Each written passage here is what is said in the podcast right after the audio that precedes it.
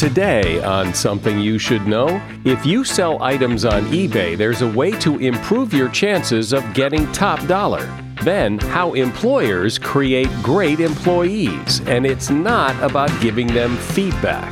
You don't remediate your way to excellence. You want to get Mike to excel, you see where he's currently really good, and you help him to understand it and recreate it and refine it. And the whole feedback movement, unfortunately, misses that. Then, ever crack an egg open and see what looks like a little spot of blood? Should you still eat it? And why do people have such a hard time making good financial decisions? Because they have all of these these draining experiences when they are interacting with money, they really think of this process as sort of a, a tool of no, as opposed to thinking about it as a tool of yes. What is it that we want to say yes to in our financial life? All this today on Something You Should Know. Something you should know. Fascinating intel, the world's top experts, and practical advice you can use in your life. Today, Something You Should Know with Mike Carruthers. Hi, welcome. Do you do you sell stuff on eBay? I do a, a little. My wife does it more than I do, and it's fun. I like it. It's fun to watch when people start to bid and see how high up the bids go and all. And I know that when people sell things on eBay, typically uh, a lot of attention is put on the pictures and writing a good description. But how you write that description really can make a difference in how much money you make.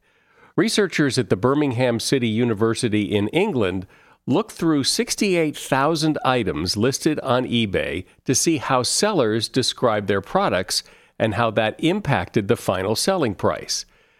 The study showed that men's watches sold for an average of $43, while gents' watches went for $100.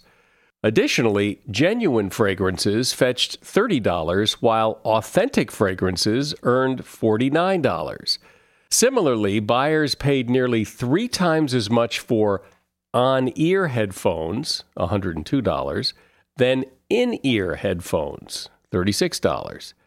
Meanwhile, watches described as having resistance earn nearly 50% more than watches described with the word resistant. Researchers also noted that grammatical errors such as missing apostrophes and internet slang had a negative effect on the price people paid for products on eBay. And that is something you should know.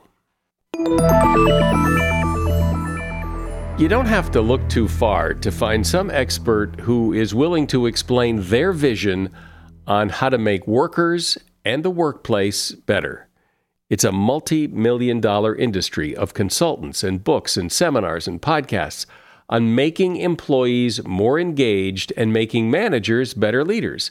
But, but here's the thing nothing really changes much. Most people are not happy in their job, and that has been true for years, if not decades. So, with all these consultants and experts, why hasn't somebody fixed the problem or at least made a dent in it? Why aren't more people thrilled and delighted to go to work every day? Well, maybe, maybe the whole premise is wrong. The idea that to get more people engaged in their work is to give better feedback or create a better work culture or improve leadership skills of managers. What, what if all of that stuff is baloney? Well, that's just what Marcus Buckingham thinks. For years, he's been researching the topic of people and performance, and he's written extensively about it. His new book is called Nine Lies About Work. And there's something he says at the end of this interview that you're about to hear, because as I record this piece of the podcast, I've already done the interview, I've already heard it, and there's something he said at the end that I want to pull right up here to the front because, well, I remember Journalism 101 don't bury the lead. And I think this clip is the lead. It is the premise for everything he is about to say about why so many of us are unhappy at work. Listen. Human uniqueness at work is on some level annoying for the companies or organizations that are employing the humans. Henry Ford once said, why is it whenever I want a pair of hands, I get a human being as well? And although he said that 100 years ago or more, we are, we've still built most of our including our well-intended people systems around the idea that human uniqueness is annoying. So remember that as you listen to this interview with Marcus Buckingham. Hi, Marcus. Welcome to the program. Thank you, Mike. So there are a lot of theories, and, and a lot of people agree on many of these theories about what it takes to create an engaging workplace and what the culture should be and all this stuff. So, what are you saying differently? We ought to start with what's knowable, not with what's theoretical, but what's knowable. So, let's just start with what's knowable about productivity and engagement at work. Well, per person productivity since 1973 in the US and in the UK and Germany, it's a global phenomenon. Um, the growth in per person productivity has been anemic. At the US right now, it's less than 1% per year, which given the amount of money and technology and process improvement that we've thrown at that problem for the last 50 years, you'd have thought we would have seen a spike in per person productivity. We haven't. It's, we're, we're barely shifting it at all. Global engagement, same thing. Global engagement right now, we've just, I run the ADP Research Institute, and we just finished this 19 country study. The uh, overall summary of the of the data findings is that 15 between 15 and 16 percent of people are fully engaged at work, and everyone else is just coming to work. For everyone else, it's just a transaction, which is okay. It's not a bad transaction. You sell your time and your talent, and you get money, and you go live your life. But but obviously, for many of us, 40 percent of our time is spent at work. It could be something so much more than that, and of course, our companies and our customers want it to be so much more than that for us. They, they don't want to encounter people that are just putting in the hours. Um, but so at the moment, the data would say whatever we're doing at work isn't working anymore. The macroeconomists that look at this data say the improvements and technological advancements that we've applied the last hundred years are no longer giving us any lift. So where do we stand right now? We stand at a point where we're not moving our per person productivity numbers and our engagement numbers are stuck in the cellar. So whatever we're doing right now isn't working. So let's talk about that in the context of some of the lies that you write about. And the first one you write about is that people care which company they work for, and you say that's a lie. If people cared which company they work for, and obviously we read about this in the press that one company has one culture and the culture of Tesla is like this and the culture of Patagonia is like that. And then we read the Fortune 100 best companies to work for list and it's all about each company's got this, this definable culture and everybody who works for that particular company needs to understand the culture. We, we train them in orientation classes about the culture. We talk about our myths around what that culture is like. Um, and supposedly the best companies are the ones with the best cultures. Well, if that's true, and of course that's a pretty coercive thing to say to people, you come join this company and we all are supposed to behave and act in the same way. That's what a culture is supposed to be. It's supposed to create uniformity of uh, behavior. You actually start measuring that and say, okay, well, let's go find that thing called culture. We ought to be able to find two things, Mike. One is that if you go to measure culture at, say, Tesla, we ought to find that, that there are some things we can ask people who work for Tesla that are measurably different when we ask the same questions of the people at, say, Goldman Sachs. Questions about values or mission or future or confidence or relationships or recognition, whatever it is, we should be asked, able to ask a set of questions at Tesla that ask these things and that say, look, Tesla's culture is different from the measurements of those same questions at Goldman Sachs. And we also ought to be able to find that within Tesla, there is uniformity. So it doesn't really matter which particular department or division or location of Tesla we're asking these questions. There is a Tesla-ness. And we can measure the Tesla-ness. And it's different than the Goldman Sachs-ness. We should be able to see that if all this stuff about culture is true. But we can't find that. We can never find that. Culture doesn't exist. This whole Tesla-ness is a fiction. It, it, there's no way to measure this thing called culture. What we find actually when we go in and start asking pretty basic questions about confidence in the future or belief in the mission or uh, clarity of expectations, I mean really basic questions, what you find is that the uh, people's answers to those questions vary significantly inside a company and that there's more variance on those questions actually inside a company than between companies. And Along with that, you find that voluntary turnover, which is a pretty good measure of whether you care about where you work for, like do you care about it enough to actually stay there, voluntary turnover varies significantly inside the same company as well. So what, what that means is that although you might care which company you join, once you're there, how long you stay and how productive and how engaged you are while you're there depends massively on which, on which team you're on. That the, the, the team you're on is the sun, the moon, and the stars of the your experience, your lived experience at work. People don't care which company they work for; they care which team they're on. And the thing that they leave when they leave something isn't a company; it's a team. I remember though several years ago when Google was the the up and coming great company to work for. And there were stories in the media about it, and you'd see images of all the free food that they would give away at lunch. And, you know, if you wanted to, you could lie on the floor and do your work, or sit on the couch, or, you know, play ping pong. And that this was the Google culture that people thought would be so cool to work in. We describe this as peacock feathers for people. That's just cultural plumage. It's all just a recruiting manual. It's not real. It's not, I mean, it's designed to get you to join. So all of that stuff is about talent acquisition. We want to lure the best people into Google. But you go work for Google and you measure, you are, by measure, I just mean ask people questions. Just ask them simple questions about, do you know what's expected of you? Do you trust your manager? Do you feel like if you did excellent work, you'd be recognized for it? Do you feel like someone cares about your development? I mean, just very simple one sentence questions. And you find at Google, massive range at Google. Well, what does that mean then?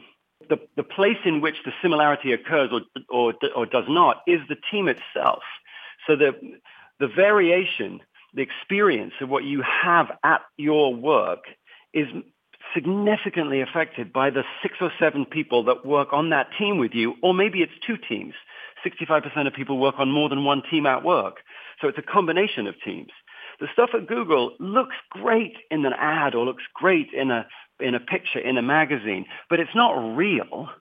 And we should stop pretending or telling ourselves stories about stuff at work that when you look at what's actually, how many people actually leave Google and uh, is there a variation in who leaves most? And when you do that, you find, yes, of course there is. And some teams seem to be pushing people out the door all the time, whereas other teams really keep their talent. And that varies inside Google, not between Google and Facebook. So all you can do as a CEO of a company is you can try to build lots and lots of teams like your best teams. That's, so all this talk of culture is, is weirdly missing the point.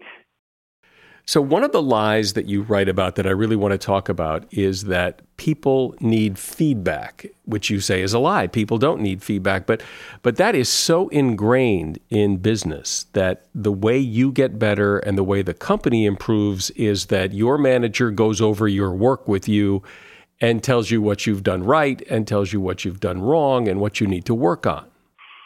Yes, and when you push on that, you actually discover that people don't need feedback. And what we're talking about with feedback here is critical feedback. I need to tell you what you did wrong, how, how you can do it right, because if I didn't tell you, you wouldn't know and you wouldn't get better. Do people actually grow most in response to somebody telling you, here's what you did, truthfully, I am the source of truth of you, and here's what you should do to make it better? Well, when push comes to shove, we, we know the brain doesn't grow that way. I, my brain does not grow and get better by trying to acquire the patterns or behaviors that, that you have in yours. Um, we grow most not in response to feedback of someone telling us, well, this is how I would do it. We actually grow most in response to attention.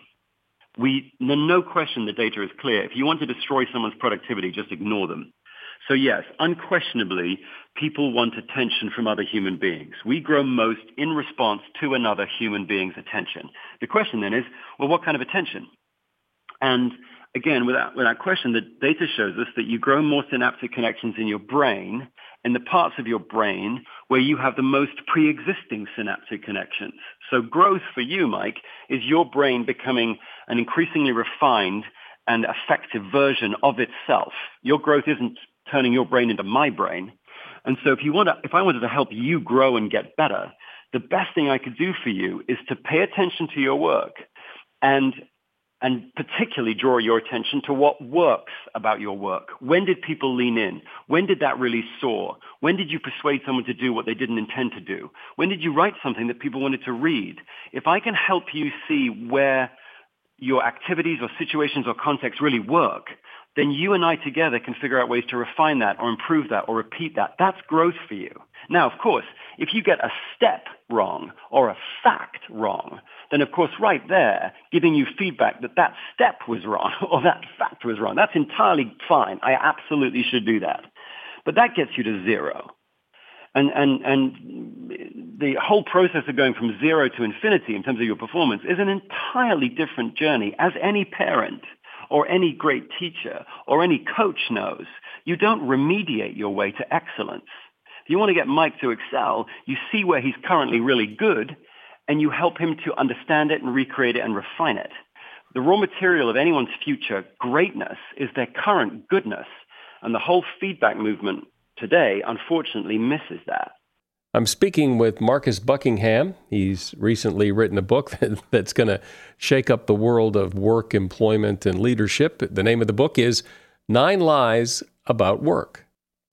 So, Marcus, for as long as I can remember, there's always been this sense that, that positive feedback in the form of praise, that praise is really powerful in helping people be better on the job, right? I mean, it's a funny thing, Mike. We, we think that praise, like um, we think that good job, good job, good job, Mike. We, we think that's the end of a sentence or the end of a thought. Good job. And then we move on. Good job. But in fact, we've got a, the best coaches and managers and team leaders realize good job is the beginning of a sentence. Okay, good job, Mike. What worked there? Why did it work? Have you figured out what it was that made that particular segment so freaking powerful? Do you know what that is? Do you know why? Like that's a that's a really interesting not to praise you, but to interrogate you. But the, the best team leaders seem to realize you interrogate around current goodness because that's the raw material for the future. And it's just a different, it's a whole different journey and mechanism. And right now we have fallen in love. We have a fetish for feedback as though we are the source of truth about you. And if we keep telling you, even with the best of intentions, what's wrong, and what you should do differently, that somehow you're going to get better. And yet all the data shows us that that's not true at all. We hear a lot in the workplace about potential and the importance of developing people's potential, but one of your lies is that people have potential. So explain that. Well, again, it goes back to the measurement thing. So if you go work in a company right now, there's a deep assumption that there is a thing called potential, and some people have a bucket with lots of, atten- with lots of potential in it, and we have a name for them. We call them high potentials. Most every organization has a high potential program because the CEO will turn to the chief human resources person at some point and say, well, who's our best talent? Are we investing in our best talent? Are we, are we keeping our best talent? And so we build these high potential programs. And if you're designated a high potential, that's pretty good. You get lots of goodies. You get a little more money, you get more training, more development, more opportunities, maybe a coach or a mentor. Why? Because you're a hypo. And this high potential um, substance, somehow, no matter what job you're in, no matter what the context of the job you're in, this high potential designation of yours somehow turbocharges you to greater growth and development. And then there's other people in the company who've also got a bucket, but they don't have as much, quote, potential in it. And these people are low pose or no pose. And at the moment, the percentage is about 18, 19% of people are designated high potentials in companies, and the rest of us are just, I don't know, we're just low pose. Uh, and uh, I guess that's an okay idea. If you thought that you wanted to maximize your return on investment, you should probably invest more in people with a multiplying substance called potential. But again, you, you go in and you try to measure potential. You try to measure in a human being a personality characteristic that regardless of what job they were in or what context they were in, just turbocharge them, like Willy Wonka's golden ticket or something. Just try and measure that, find that anywhere, and you can't. That doesn't exist. There is not such a thing as a person with lots of potential and a person with no potential. That's just not real. That's made up. Even though it's how we actually build our entire approaches to people and companies, it's made up. The truth of the matter, of course, is that everyone can grow. Everyone can get better. We're just going to grow di- differently, different speeds, different directions. We have, each one of us has momentum and you can talk to someone about, well, what's your momentum right now, Mike? What's your speed and what's your direction of that momentum? Do you want to speed it up? Do you want to change its direction? Momentum is a really good word to talk about with you because that's, again, that's the start of a conversation and you, Mike, can control it. But if I have something called potential, that's the end of a, that's an end of a conversation. You've either got potential, apparently, or you don't. And it's, you look at our companies today, that's a deeply held assumption from which a lot of tools and practices and careers are mediated. And it's just flat out wrong. Everyone can grow. There is a whole movement in business today about work life balance. That is the thing. That if you have work life balance, you're magical. And yet, one of your lies is that work life balance matters. First of all, who's ever found that balance? I mean, who's ever found that moment where the kids are fine and, and, and work is fine and the, the, the bank account's fine and it's a, it's a static state to be in balance. You look at the healthiest, most effective people and they're moving. They're moving through life, of which, by the way, work is a part. So work-life balance is an odd thing because actually there's life and there's work and work is part of life. Like kids are part of life, community is part of life, faith is part of life, family is part of life. There's just life. We've got the categories wrong, Mike. We've, we've got work and life as two fake categories, and then we say balance them. Well, in fact, the categories should be what do you love, what do you loathe? In the course of all aspects of your life, there are situations and contexts and people that you lean into, that invigorate you, that you love. And there are other situations or contexts or people, whether at work or as a father or as a friend, um, or as a community member, there are certain other things that you loathe, that you lean away from, that drain you. And they're different for every person. Your loves and loathes are different than mine. But if we get the categories right, the categories would be love and loathe. And the advice would be don't strive for balance. No, no, no. Do what the most successful people do and intentionally imbalance your life toward more loves and less loathes in every aspect of your life. You start advocating to people to do that. Even at 11 years old in school, kids can figure that out. You start going, what do you love about school? Which aspects of it? Which classes? Which teachers? How do you learn best? You start doing that at 11. You start giving them a, a, a discipline for life that says, you know what? Life is set up, if you had but eyes to see it, is set up to show you which aspects, situations, contexts, and people invigorate you. Then pay attention to that and deliberately, if you can, tilt your life, imbalance your life toward that. The Mayo Clinic has done a bunch of research on doctors around this because so many doctors are burning out and 73% of doctors would not advocate to their kids to be doctors because the job is so dispiriting. And what they found is if, if you have 20% of your life at, as a doctor doing activities that you love, just 20%, for each percentage point lower than that that you get, 18, 17, 16, there is a commensurate 1% increase in your likelihood to burn out. It's a linear relationship.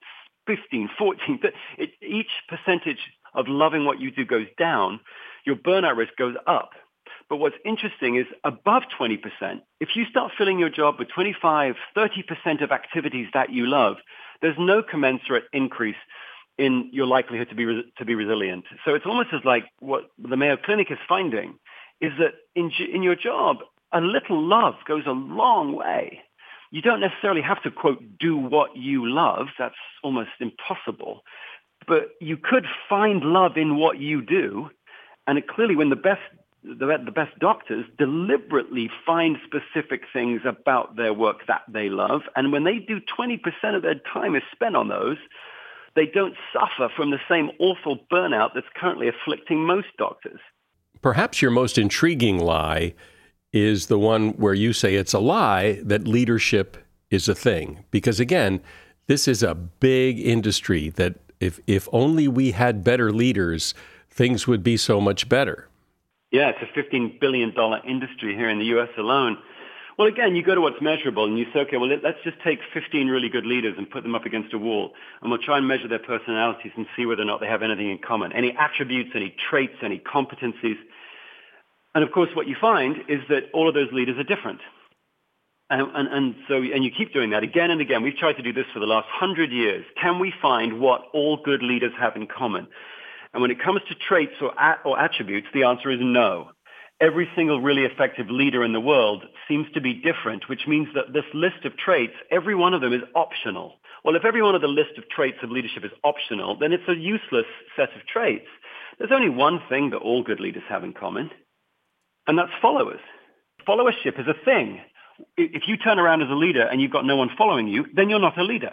So a leader is one of those jobs that's defined by whether or not somebody else is choosing to give their breath and their, and their drive to the picture of the future you've painted. Well, we can measure followership. We can ask people all sorts of questions about whether or not you choose to follow Mike. And if there's a bunch of people that say yes, well, that's a thing. Now, Mike isn't um, the same as every other leader. Every leader is different. But, but the question we should be asking isn't what do all leaders have in common so that we can uncover this thing called leadership. The question should be what do all followers feel about the many different varieties of leaders that they follow? What, what is followership? And then you turn to each leader and say, what is your way of creating these particular feelings in followers? We've got the equation backwards. There's no such thing as leadership. There is such a thing as followership. We can understand it, we can measure it, and then we can help other leaders build it. But each leader is going to build it differently. And we only have to look at this, the, the leaders that we've encountered in our lives, the good ones, to see just how idiosyncratic excellence is when you look at leaders. Well, it's uh, it's a really interesting topic that, that just kind of breaks this mold that everybody's everybody's just assumed that all these things are true and, and have operated on the, the that assumption that all these things are true. And it, it's interesting to have someone say, "Well, wait, well, wait a minute, uh, the assumptions are wrong." Yeah. When you really push on these nine lies, what you bump into in the end is that all of the lies are pushed at us because they're trying to eradicate human uniqueness. Human uniqueness at work is on some level annoying for the companies or organizations that are employing the humans. Henry Ford once said, why is it whenever I want a pair of hands, I get a human being as well? And although he said that 100 years ago or more, we are, we've still built most of our, including our well-intended people systems, around the idea that human uniqueness is annoying. We want all of our leaders to be the same, all of our salespeople, all of our nurses. We build competencies and measure people against them and tell them to get feedback so they can closely adhere to the model. And all of it, when you push on it, you realize, oh my gosh, all of it is basically looking at human uniqueness as a bug. And yet when you look at teams, you realize the best team leaders have figured out it's not a bug. Human uniqueness is a feature. And in fact, the, re- the way that we use that feature and we figured out this 50,000 years ago, is you build a team. A team is the best way to make the most of the fact that human beings are enduringly different. The team therefore becomes well-rounded precisely because each human in it isn't. That is such an interesting perspective and, and a lot to consider. Marcus Buckingham has been my guest. His book is called Nine Lies About Work, and you will find a link to his book at Amazon in the show notes. Thanks for being here, Marcus. All right, mate. Thank you so much. You make a lot of financial decisions. Every day you probably spend time looking for low prices on food or gas or other consumer items. You have to decide how expensive a house or how expensive a car you want to buy, uh, how much to spend on a vacation, how much money to save for the future there are a lot of financial decisions to be made every day, which can lead to decision fatigue. Plus, with money, there's a lot of emotion wrapped up in those decisions, which makes things even more difficult. Well, here with some help is Amanda Clayman. She is a financial therapist and a financial wellness advocate for Prudential. Hi, Amanda. Hi, Mike. Thanks so much for having me. You bet. So, explain what you mean by money decision fatigue. What what is that? Because I don't hear that term too often. So, what does that mean? Well, even though we don't talk about decision fatigue very often, I think it's something that most of us are pretty familiar with in terms of our experience. Um, basically, when we are trying to curb our impulses and really shape our choices in a healthy way that takes a lot of mental energy. And this is not an inexhaustible supply that we have. So we actually have to be somewhat judicious and careful in what kinds of choices that we're making. Because some of us, whether we're um, trying to resist sugary treats or manage our emotions so that we're behaving appropriately what we find is that when we get tired when we get hungry etc that really depletes that that reserve that we use to make the choices that are are aligned with our values and intentions. So we see that a lot when it comes to money. You know, most of us are really trying to make healthy choices in our lives and sometimes we splurge, we do things that seem like where did that behavior come from? And that can often be the result of decision fatigue. Well, everyone has had that experience and I would I would call that willpower. I mean, I know I have more willpower to resist, you know, sweets or something in the morning than perhaps I do later in the day because as the day went on, I've used up my willpower and so I don't have so much of it towards the end of the day to resist things I probably I probably should. Exactly. In the morning, you are you're rested. Uh, you haven't had to to deal with all of the things that you've had to deal with over the course of the day.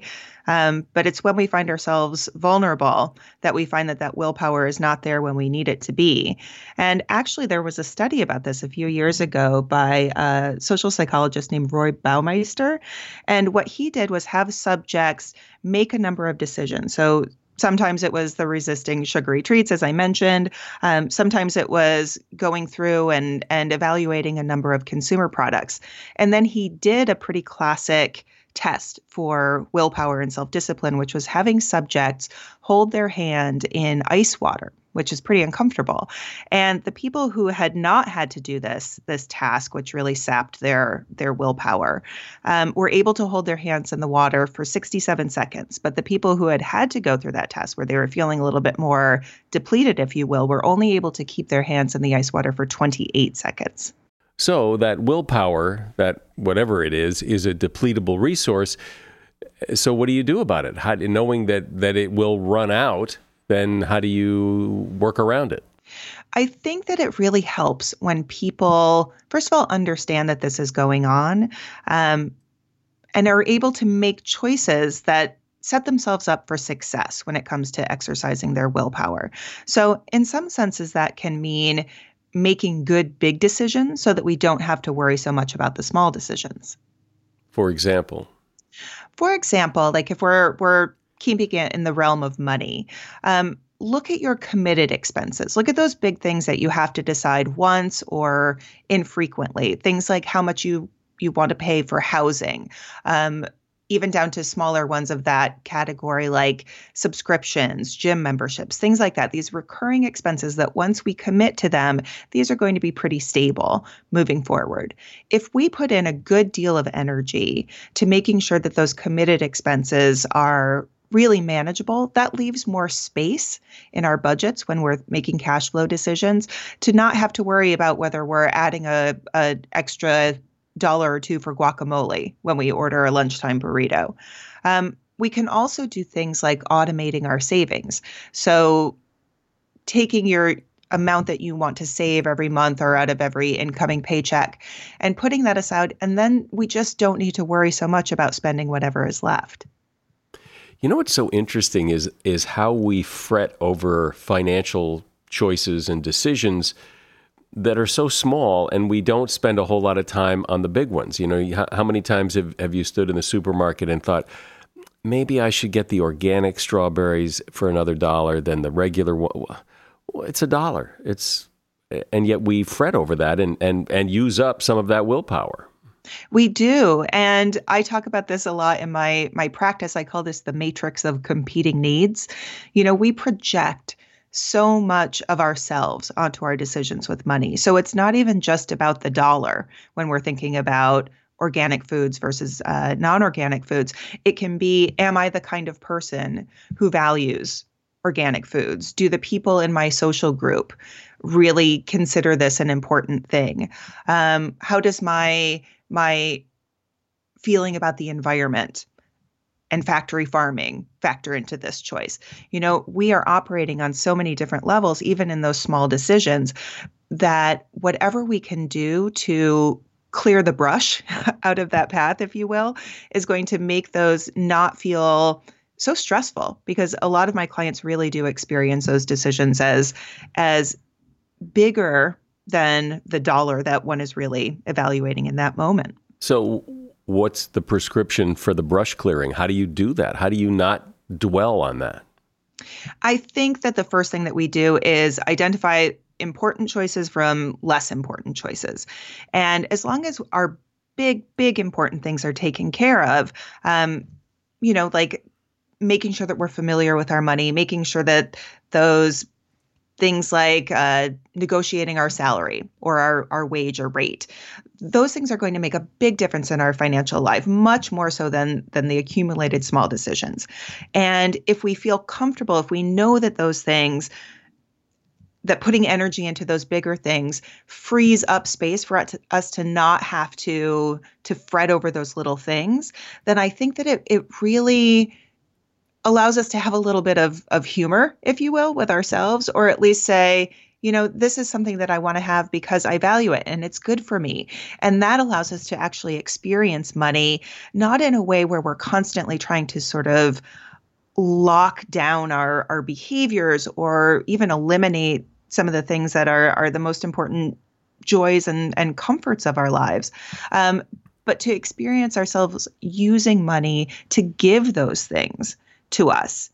You know a lot of my clients one of their biggest roadblocks to living um, a really financially healthy life is that because they have all of these these draining experiences when they are interacting with money when they're thinking about it and using it they really think of this process as sort of a, a process or a tool of no as opposed to thinking about it as a tool of yes.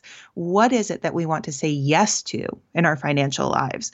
And separating those things or differentiating those things from those choices that are are not as important. And we want to sort of that's the brush that we want to clear out of the way.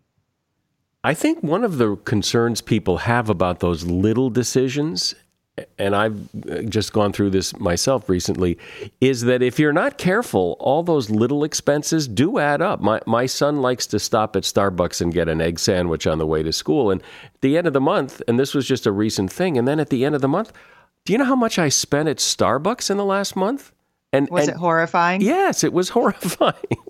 well, I'm not sure horrifying is quite the word, but uh, it was a lot more than I thought it was going to be in the aggregate because it's all these little small expenses, and I think people think that way. Well, if I'm not careful about that dollar on the strawberries, uh, then pretty soon it's another dollar, another dollar, and pretty soon it's hundreds of dollars.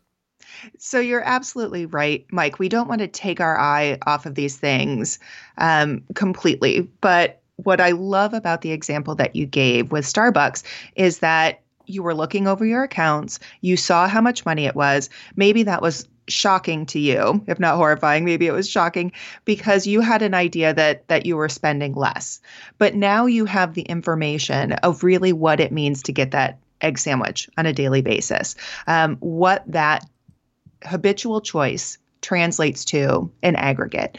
And you can make a decision okay, is it important to me to have that comfort and convenience to know that my child is well fed um, all of these things that that really if you sort of sit with that decision for a moment you might come to the conclusion you know this is more than i thought it was going to be but it's still an acceptable amount once I, I, sort of adjust to to the newness of that information. And so what i want to do is make sure that there's space in my overall cash flow to include this. And once you go through those steps when you look at that number the next month now that number is familiar that number is a choice. You know that that number is safe because you've made other choices that support it. And so that can still be just fine but we have to go through some steps to make sure that that is a choice that we want to make. In your line of work, when you talk to people who look at perhaps their financial past as well as their financial future, people who have lived several years and look back, and what do you find that people regret or wish they had done differently with their money? That if they had to do it over again, they they would do it differently. I think that most people wish that they had enjoyed their money more.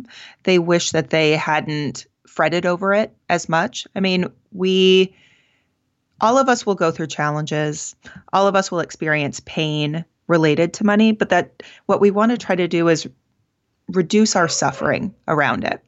So, when we think about all of the ways that something could go wrong, you know, it may go wrong in one or two of those ways, but it doesn't mean that anything is added to that situation by the wear and tear that we experience emotionally around it. And but when people don't have as much money as they thought they were going to have, why didn't they have it? What what went wrong? What what are people not seeing in the big picture here that maybe they could do earlier on that would make things better later in life? I think that there are two problems. Number one is money makes us anxious, especially some of those those bigger unknowns when we're thinking about retirement, for example. So we keep thinking that we'll get to it tomorrow. Um, so there's time lost because we we're avoiding it because it's an unpleasant uh, it's an unpleasant thing to have to consider and it also feels like a really insurmountable thing to prepare for so so we start too late first and foremost um, and we have a hard time balancing the needs of today and where we need to use money to take care of ourselves in the here and now and what we're going to need in the future, which can again feel so amorphous. You know, anytime that there is complexity and unknown, um, it makes it that much harder to change our behavior. And really saving for retirement, saving for those big things, that is going to take a consistent behavior applied over time. So these are things that we as human beings are not naturally good at and we really need to to challenge I think ourselves I think to step up to taking care of that that future self. Are there some things that you recommend that on a very granular level that people do as a matter of course to be financially responsible and make good decisions? Yes, the best thing that we can do is really spend time with our money.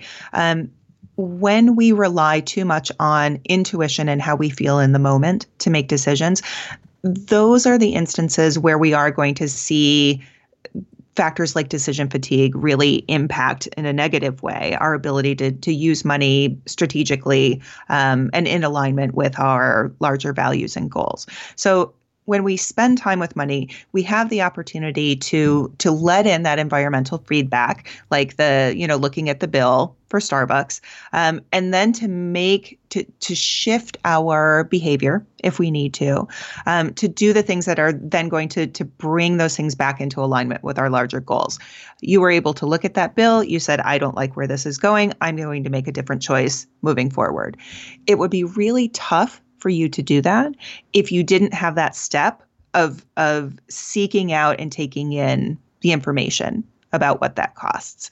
I think that this is also the time where we can think about how we feel in the moment. And this is precisely the reason why people avoid doing this because the way that we feel in the moment can often be pretty anxious and unpleasant. We don't have we don't like having to think, "Oh, I spent that money and I wish I didn't." Or I really wish that I could just have that sandwich. Um, it's frustrating to me. It makes me sad that I can't have it. And it's only when we allow ourselves to put together the information with the feeling that we are able to, that's the balancing out process. Um, and it's tough. You know, one of the things that I discovered in working with Prudential is that roughly a third of the people who participated in this great financial wellness census really didn't have an idea of where their money was at. They either thought that they were doing better than they were or they thought that they were doing worse. And I would say that that is 100% of the time due to an inability to really or, or lacking the structure to really sit down and look at our money and make sure that it's in alignment with what our values and goals are. And so, how do you do that? When you sit down and say, I'm going to sit down and see if my money is in alignment with my values and goals, I, what does that mean? To do what? This is where I like to joke that your best uh, money management app is your calendar. Um, it means quite literally and simply that we need to have a practice, like something that is a, a regular um, a, a, regular part of our regular routine where we're going to sit down and pay attention to money. So whether that's on a weekly basis or a monthly basis, where we're doing three steps. We're going to review, we're going to predict, and we're going to plan. So review is looking at what's come in and what's gone out in the period before. Um, predict is to look for those things that are new and novel in the period ahead and to make a plan for how we're going to adjust in order to to keep our money on track with our larger long-term goals and those events that are are coming up in in that time period. Um, so it's really it's that simple. Review, predict, and plan. Um, this is where we help to be efficient with our energy and attention and to take care of those sort of larger trends like the i love the example that you gave of the starbucks i keep coming back to it because those are the things which over time can really get in the way and it seems like such a simple thing. Um, but we have to be a, paying attention in order to catch it. I don't know too many people.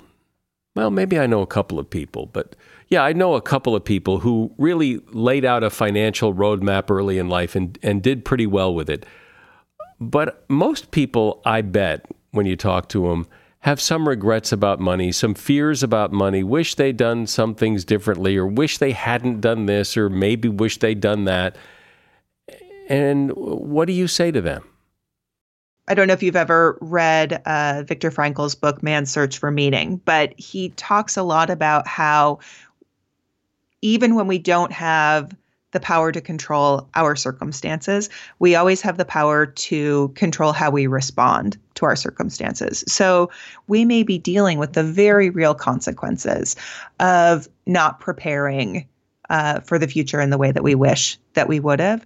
But I would say that that being able to be in a place where you can at least feel at peace with your choices and why you made them still adds greatly to the comfort that you would have uh, and the peace that you would have in that phase of life rather than constantly staying in just worry and regret about things and not being able to come to a place where you process that.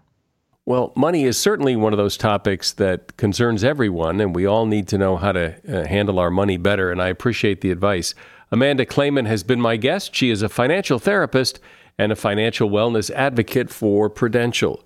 There's a link to her website, amandaclayman.com. There's a link to it in the show notes. Thanks for being here, Amanda. Excellent. All Thank right. you so much. This just happened to me the other day. I cracked an egg into a pan, and there was this little red spot in the white of the egg that looks like blood. And I thought, oh, okay, so now what do I do? Do you have to toss the whole egg out, or can you just scoop the little red spot out, or, or should you just eat it and not worry about it? Well, it turns out that it actually is a spot of blood from the chicken who laid that egg, and it can happen when the chicken is under stress. Despite popular belief, it is not an indication that the egg was fertilized. That red spot poses no health risk. It's just pretty gross, not very appetizing you can't just scoop it out and continue on with your egg preparation. One of the reasons you seldom see these spots of blood is because there are inspectors called candlers at poultry plants who shine bright lights at eggs to look for and then discard any egg that has those blood spots in it because they know that those red blood spots freak people out. And that is something you should know. And that does it. That puts episode 278 of the podcast to bed today. I'm Mike Carruthers. Thanks for listening to Something You Should Know.